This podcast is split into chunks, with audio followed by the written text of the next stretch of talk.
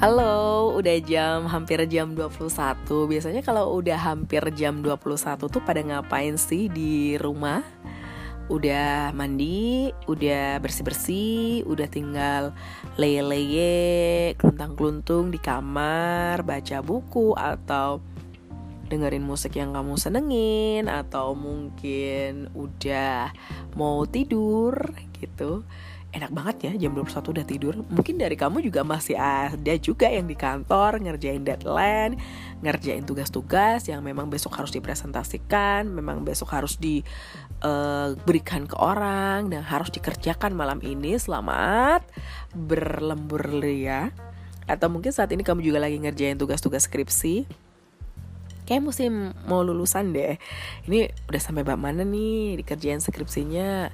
Moga-moga dikerjainnya dengan semangat ya. Karena kalau uh, udah hilang semangatnya itu takutnya tertunda-tunda. Tahu-tahu eh udah semester 8 eh udah semester 9 eh teman-temannya udah pada lulus eh teman-temannya Syawal udah pada nikah. Tahu-tahu udah kayak gitu.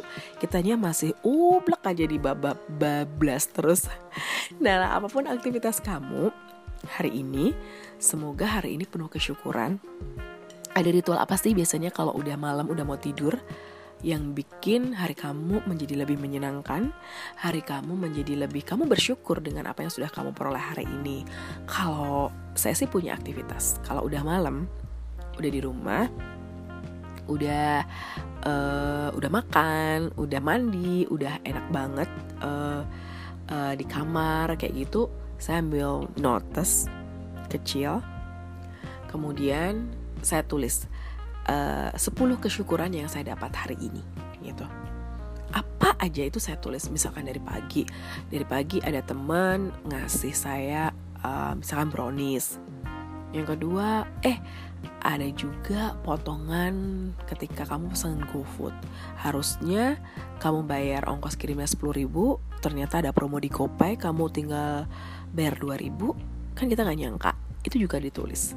Kemudian yang ketiga uh, kamu ketemu klien dan klien kamu langsung ACC dari iklan yang udah kamu buat.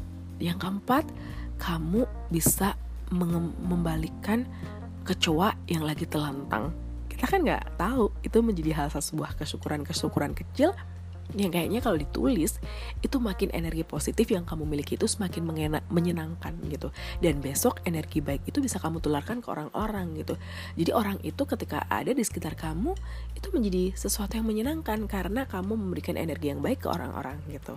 Nah biasanya kamu kalau lagi uh, pingin memberikan energi yang baik ke teman-teman kamu kayak apa sih? Kita sharing ya malam ini